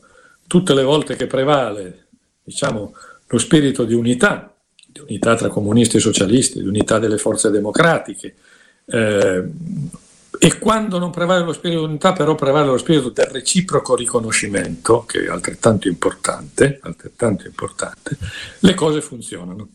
Quando invece questo spirito viene, dire, meno, viene lesionato, comunque viene messo in discussione, eh, ovviamente il paese si blocca, si ferma e non riesce a affrontare i suoi problemi. E io penso che, penso che questa lezione sia una delle eredità. Eh, e eh, vorrei richiamarmi proprio a quello che è accaduto in queste settimane. Eh, I partiti della Prima Repubblica, il PC, la Democrazia Cristiana, ma anche gli altri, ma soprattutto i due principali grandi partiti, erano ispirati da un valore, ed era il valore dell'interesse generale, il primato dell'interesse generale rispetto all'interesse di parte. Ciascuno naturalmente era portatore di interessi di parte, ma ciascuno sapeva che doveva trovare sempre il punto di compatibilità tra gli interessi di cui era portatore e l'interesse generale del Paese. Questo è stato un valore fondamentale che spiega perché anche nei momenti più aspri di scontro, penso agli anni della guerra fredda, agli anni 50, o in altre fasi, il rapporto tra il PC che stava all'opposizione e la democrazia cristiana e gli altri partiti che stavano al governo e non, mai, eh, non ha mai prodotto, come dire, rotture traumatiche, ma invece anche nella dialettica aspra ha sempre potuto garantire, come dire, una regolarità di vita democratica e di e, e, di azione per ciascuno e di piena agibilità politica per ciascuno. Perché c'era questo valore. Mm, c'era questo valore. Negli anni della Seconda Repubblica questo valore si è molto perso e a me ha colpito molto che a questo valore ha fatto riferimento Mattarella quando ha chiamato i partiti la scorsa settimana, 15 giorni fa, a fare un governo del tutto inedito dal punto di vista della maggioranza politica, con partiti che fino a ieri si sono contrapposti e si sono contrapposti spesso non con quello spirito della Prima Repubblica, eh, con, con, una sprezza di scontro anche molto più, più dura. Mattarella ci ha riconsegnato un valore che io credo non può essere considerato una parentesi solo per il governo Draghi, e cioè l'interesse generale del Paese è un valore a cui ciascuno deve ispirare i propri comportamenti e le proprie scelte. E Draghi nel suo discorso alle Camere ha fatto riferimento all'immediato dopoguerra ai governi di unità nazionale del 45, 46, 47, eh, che più o meno ha declinato in un altro modo lo stesso, lo stesso tema. Cioè ci sono, c'è la necessità per far vivere una democrazia in modo forte e in ragione tale che i cittadini si riconoscano, la necessità che i partiti sappiano essere sempre portatori di interessi in cui i cittadini si riconoscano. E tra l'altro noi stiamo vivendo una fase come quella della pandemia, che ci evidenzia anche qui questo problema. No? Contrastare questa pandemia, uscirne, eccetera, è un, è un tema su cui si riconosce l'intero paese. Tutti i cittadini si fanno solo due domande. Quando ne usciamo e come ne usciamo? E lo sforzo per uscirne tutti insieme, con una capacità di, di mobilitazione che corrisponda a questo interesse generale, oggi è, la, è essenziale per, per, vincere questa sfida così, così drammatica per il Paese che ha già provocato siamo vicini ai 100.000 morti in un anno. No?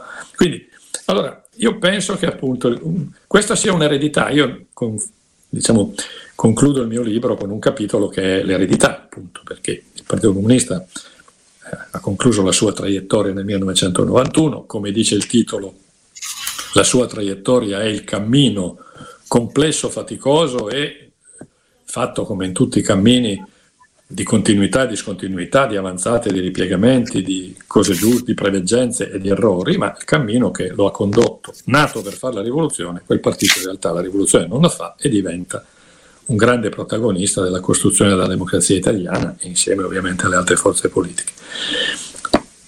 Ha terminato, ma nel 91 e non c'è nessuna nostalgia, nel senso che il libro non, non, non propone alcuna nostalgia. È finita un'epoca, una fase, eccetera però ci ha consegnato un'eredità. E un'eredità forte è questo valore di cui ho parlato. Un, un'altra eredità sono i valori. Giustamente eh, Dario ha detto una cosa molto vera. Che cos'è che a un certo punto partiti che per 50 anni si sono opposti, si sono messi insieme e si sono messi in un tempo relativamente breve? Eh, perché c'erano, come dire, un, un sostrato di, di valori comuni eh, la giustizia sociale, la democrazia, l'uguaglianza, la, rispe- la, parità di genere, il rispetto della dignità umana, erano valori che, in cui si riconosceva il Partito Comunista e chi si riconosceva in quel partito erano i valori su cui si riconosceva la democrazia cristiana. Quando De Gasperi definì la democrazia cristiana un partito di centro che guarda a sinistra, aveva in testa, no? aveva in testa questi valori.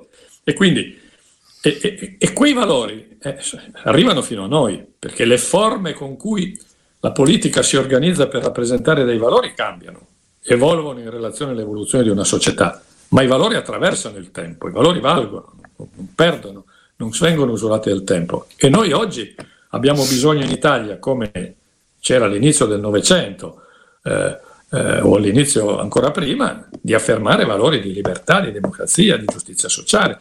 E c'è bisogno che ci sia chi li rappresenta e chi li afferma. E questa è un'eredità che arriva fino al Partito Democratico, che ovviamente non è l'erede del PC. Il Partito Democratico nasce, come sappiamo tutti, come l'espressione di un incontro tra culture, storie, percorsi molto diversi, che però avevano valori comuni. E questo partito che nasce su dei valori comuni è, chiaro che è oggi, è oggi quello il partito che ha la responsabilità di questa eredità. L'eredità no? di affermare quei, quei, quei, valori. Così come un'altra eredità è eh, il modo di concepire la politica. Eh? Il PC, ma anche la DC, eh, erano due grandi partiti di massa. E partiti di massa che appunto erano caratterizzati da un grande radicamento di iscritti territoriale, sociale, con un sistema collaterale di, di, di, soggetti che gli consentiva un rapporto con la società. Pensiamo a cos'è stata la Coldiretti per la democrazia cristiana, per fare un esempio, no? Tanto per fare un esempio, eh, che avevano una pedagogia. Dario Franceschini e io siamo figli di una pedagogia, cioè di una formazione politica che quei partiti ci hanno dato, che quei dirigenti ci hanno dato. Marini ha formato Dario Franceschini, Berlinguer ha formato me, cioè, no, erano partiti che si ponevano il problema di formare una classe dirigente e di formare generazioni nuove, no? avevano un'attività editoriale. Quante case di italiani ci sono i libri degli editori riuniti? Eh, l'Unità è sempre stato un grande giornale, non solo una gazzetta di partito, e via di questo passo. Nella Seconda Repubblica anche questo si è perso, no? molto. I partiti sono diventati un'altra cosa. anche nella forma, il partito digitale, 5 Stelle, il partito azienda, eh, Forza Italia, il partito populista, la Lega, però sono forme fragili e a me colpisce una cosa, che si sono volute cambiare le forme di partito superando il partito di massa, ma la distanza tra cittadini e politica è aumentata. C'era molta più vicinanza e relazione tra i cittadini e la politica con quei partiti che non con queste nuove forme. Allora, anche qui non si può rieditare ciò che si faceva negli anni 60 o, o 50 o anche 70, questo è ovvio. Però il cuore va mantenuto, e cioè il partito di massa era ispirato da un'idea, portare i cittadini dentro le istituzioni, dentro lo Stato, rendere i cittadini protagonisti attivi della politica, promuovere una cittadinanza attiva. Quelle altre forme, partito digitale, il partito azienda, non sono ispirate da questa idea, al contrario, gli cittadini sono destinatari passivi di messaggi. E questo spiega perché alla fine i cittadini si allontanano, perché se tu non li rendi protagonisti, non li chiami, questa è un'altra grande eredità. Il Partito Democratico è davanti adesso a due grandi sfide per tornare all'attualità, credo che Dario sia d'accordo con me. Il successo di questo governo, perché noi diciamo che le idee di Draghi sono le nostre, dunque abbiamo il dovere di farlo riuscire. Seconda sfida, non è una parentesi, il governo Draghi. Il governo Draghi eh, sarà l'incubazione di una trasformazione del sistema politico come lo fu il governo Ciampi Abbiamo detto sulla pandemia nulla sarà più come prima. Dopo il governo Draghi il sistema politico non è quello che abbiamo lasciato 15 giorni fa. Per cui una parentesi e tutto torna come prima. Sarà una fase di riorganizzazione e di ristrutturazione del, del, del, sistema politico, come il governo Ciampi fu una fase di ristrutturazione che, in cui il sistema politico della Prima Repubblica, quando il governo Ciampi se ne andò, non c'era più, ce n'era un altro. Mm? Il PD vince questa sfida, se c'è, scusate questa espressione brutale, cioè se è nel paese, se ha un rapporto forte con i cittadini, se ritrova un radicamento sociale e territoriale, cioè se appunto ritrova quella capacità di essere un soggetto che rende i cittadini attivi delle scelte. Se fa questo, vince le due sfide. Se non fa questo, quelle due sfide rischia di subirle. Non so se Dario è d'accordo con, con me Chiaro. su questo punto. Io prima di dargli la parola vorrei dire, in questi ultimi dieci minuti eh, vorrei chiedervi, ecco, um, eh, anche in relazione al libro, ehm, di aggiungere magari una riflessione su questo. Ora, la, la, il libro è, è, è, accompagnato da una visione internazionale, no? il percorso del, del, del Partito Comunista d'Italia e poi del Partito Comunista Italiano è sempre riferito a quello che succede nel mondo, oltre che nel paese.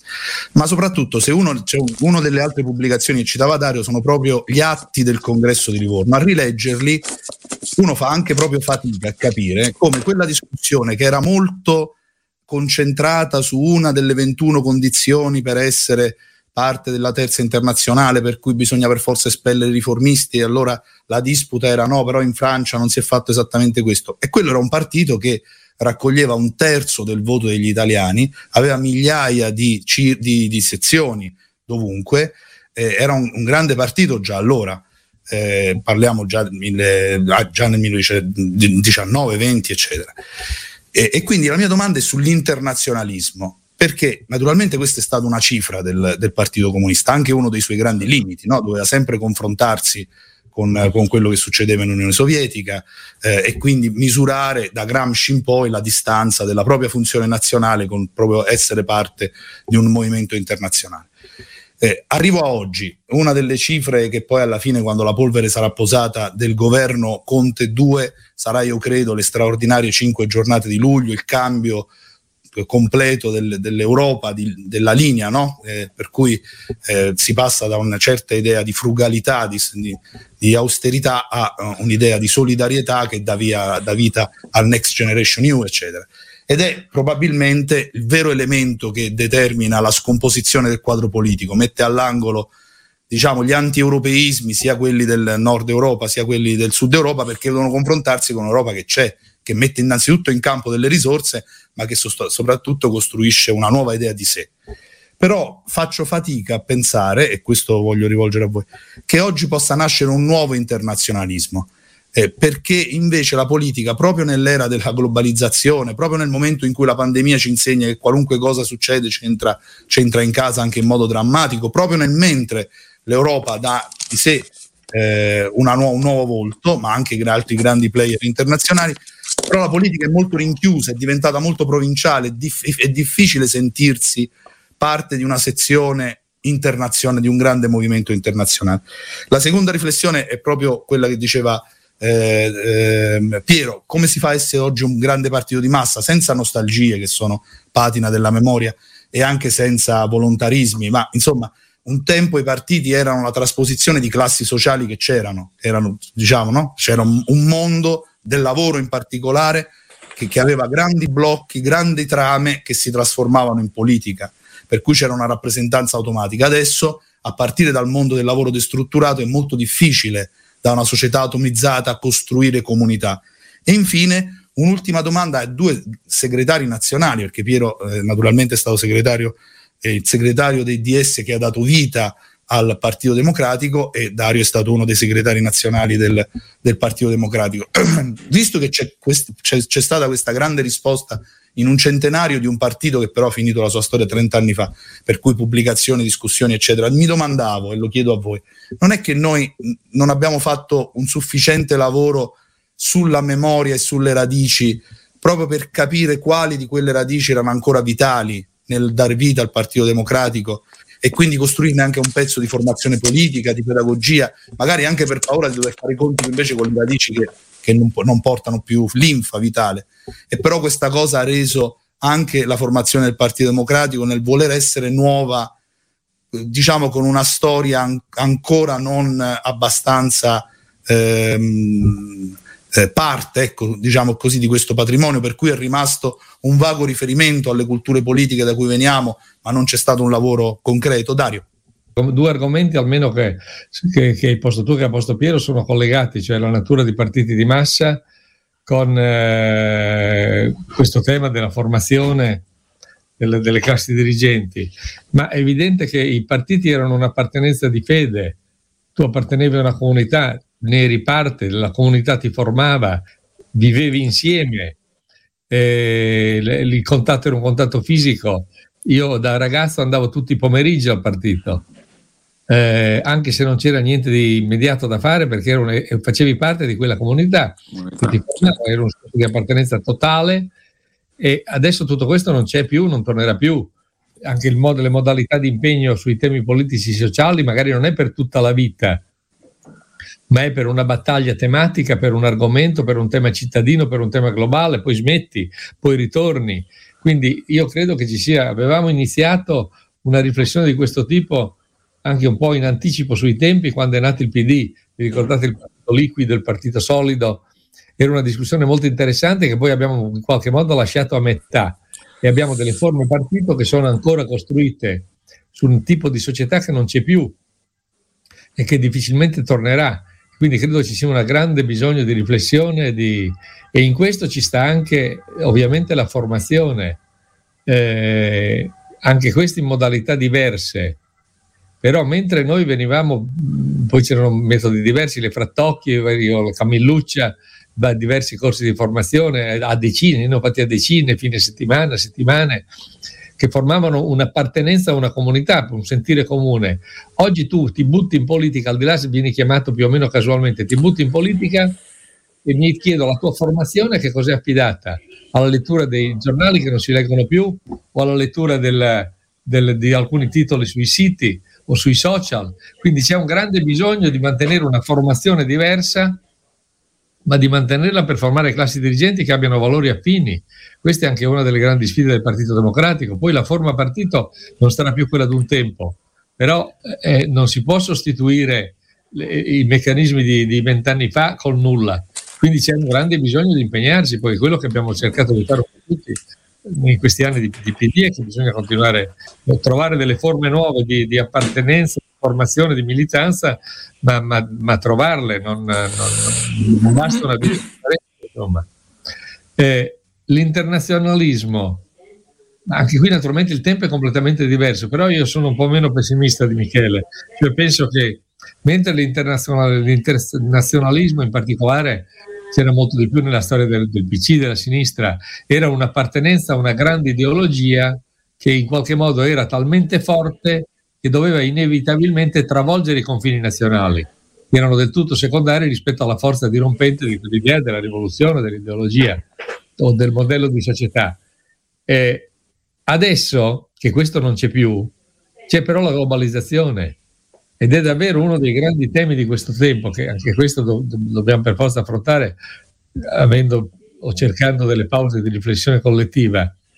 C'è qualcosa che non torna in questo modello di globalizzazione, perché mentre ci accorgiamo quotidianamente che la quasi totalità dei problemi che attraversano le nostre vite individuali o le nostre vite collettive si eh, decide e si eh, forma a livello globale, che sia i temi ambientali, che sia il terrorismo che abbiamo vissuto negli anni passati, che sia la pandemia, che sia l'economia, non ci sono più le frontiere, non ci sono più le distanze, il livello in cui si decide è il livello globale, eppure quello è il livello in cui c'è l'assoluta assenza di democrazia e l'assoluta assenza di potere politico.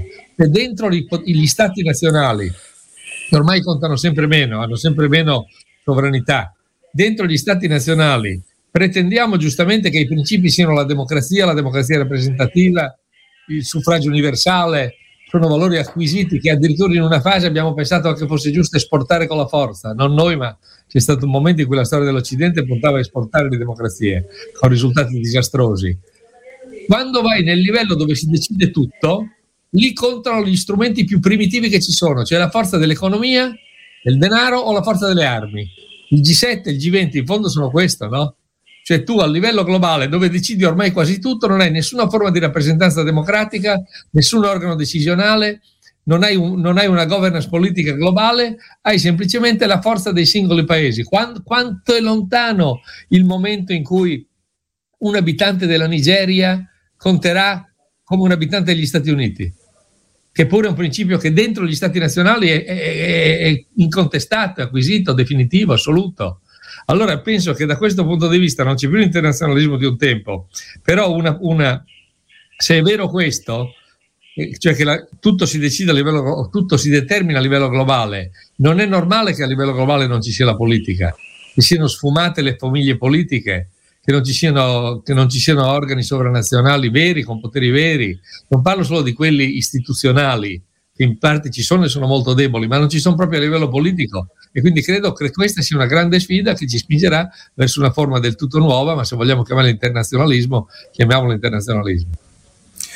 Grazie mille Piero.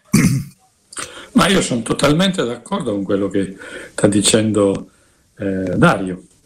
Eh, ovviamente il PC nasce con, con una impronta internazionale, nasce come sezione italiana dell'internazionale comunista perché i partiti comunisti che nascono nel 19, nel, tra il 1919 e il 1921 nascono no, come eh, articolazione eh, di, un, di, un'unica struttura centralizzata che è l'internazionale comunista in vista della realizzazione in ogni paese della rivoluzione. Quindi, poi la storia ovviamente procede in modo diverso come tutti sappiamo, ma non c'è dubbio che la dimensione internazionale segna tutta la storia del PC e non solo, perché la storia del Novecento, la storia di, del fascismo, del nazismo, dello stalinismo, di due guerre mondiali, cioè la storia del Novecento è la storia di un mondo che, come dire, anche se eh, al centro ci sono le nazioni, i loro conflitti, vive di relazioni internazionali, di grandi eventi di, di carattere mondiale, di grandi eventi che, e quindi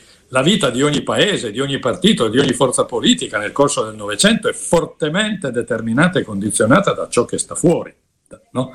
Tanto è vero che io nel libro ho scelto una chiave di lettura e la chiave di lettura è eh, descrivere ogni passaggio del cammino del Partito Comunista Italiano in relazione a ciò che succedeva in Italia, a ciò che succedeva in Europa e, nel movimento comunista internazionale, perché è evidente la interrelazione che c'è tra la vita di un'organizzazione complessa come un partito e tutto ciò che accade fuori di quel partito, nella società che ha l'ambizione di rappresentare e nel mondo in cui vive. E quindi è chiaro che...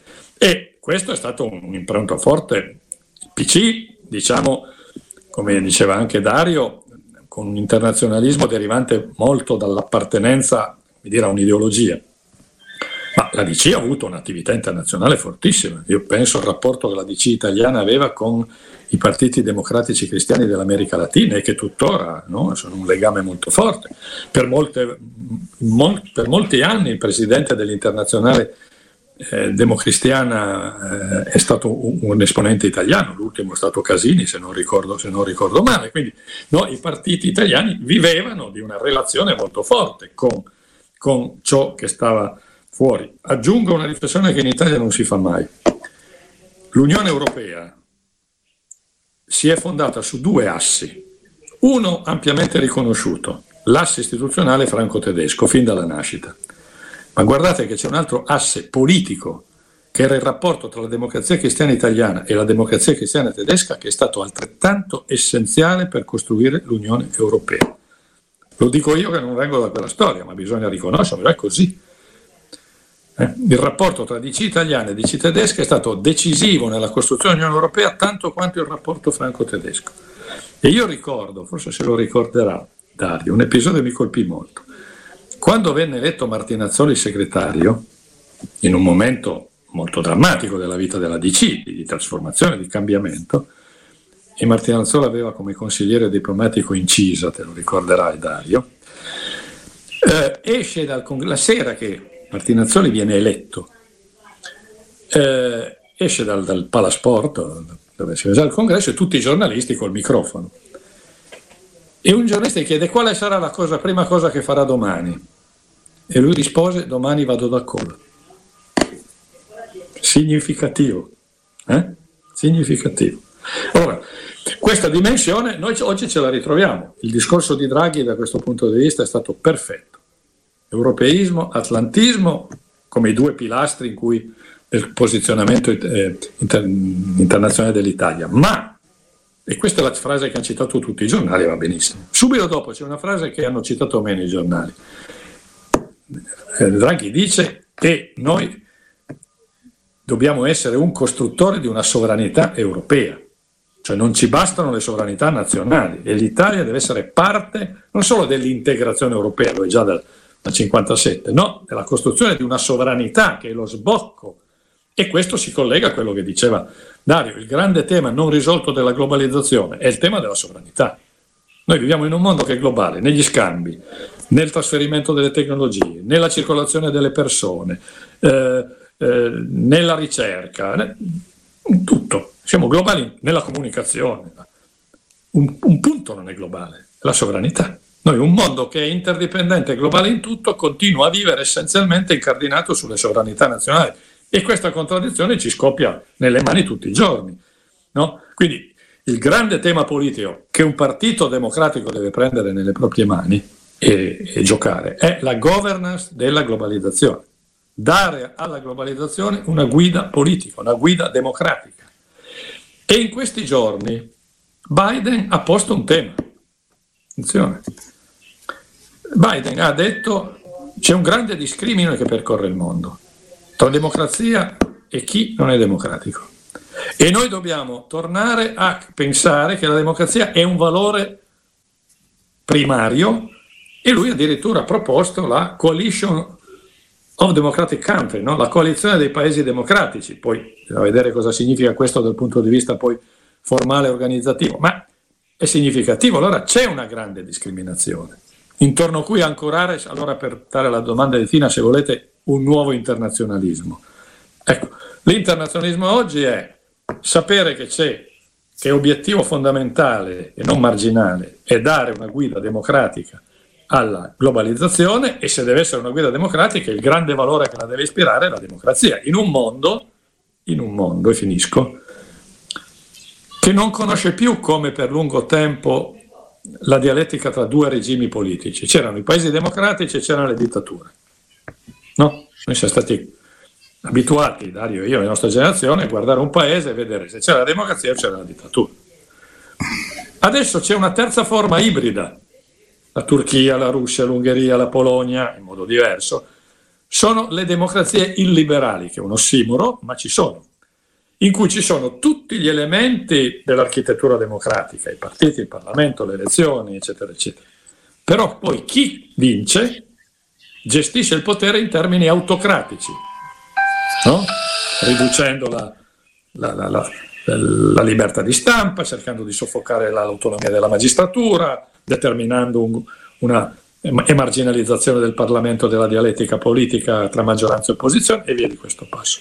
Quindi il tema della democrazia è un tema quanto mai attuale, perché è insidiata non solo come è stato a lungo da chi la voleva negare con le dittature, è insidiata anche da chi pensa di torcerla, ecco, in qualche modo. No? E quindi questo è un punto importante. Io penso che proprio non, non, è venuta meno, anzi ancora di più eh, il rapporto tra dimensione nazionale e dimensione sovranazionale, perché viviamo nella globalizzazione, quindi, no?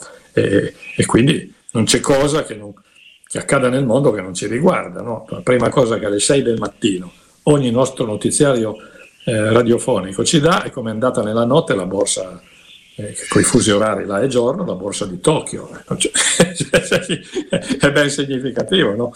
eh, eh, questo, in che, in che, mondo viviamo. Questo mondo però non ha, come diceva Dario, non ha la democrazia a livello globale e sovranazionale. E quindi questo è un grande obiettivo di un partito democratico. Vi ringrazio molto. Faccio rivedere dalla rivoluzione alla democrazia Piero Fassino, il cammino del Partito Comunista Italiano 2191 Grazie davvero di questa chiacchierata, di questo confronto. Grazie a voi. Grazie ciao. a voi, grazie a Dario, grazie a te Michele, grazie. grazie a tutti quelli che ci hanno ascoltato. Grazie.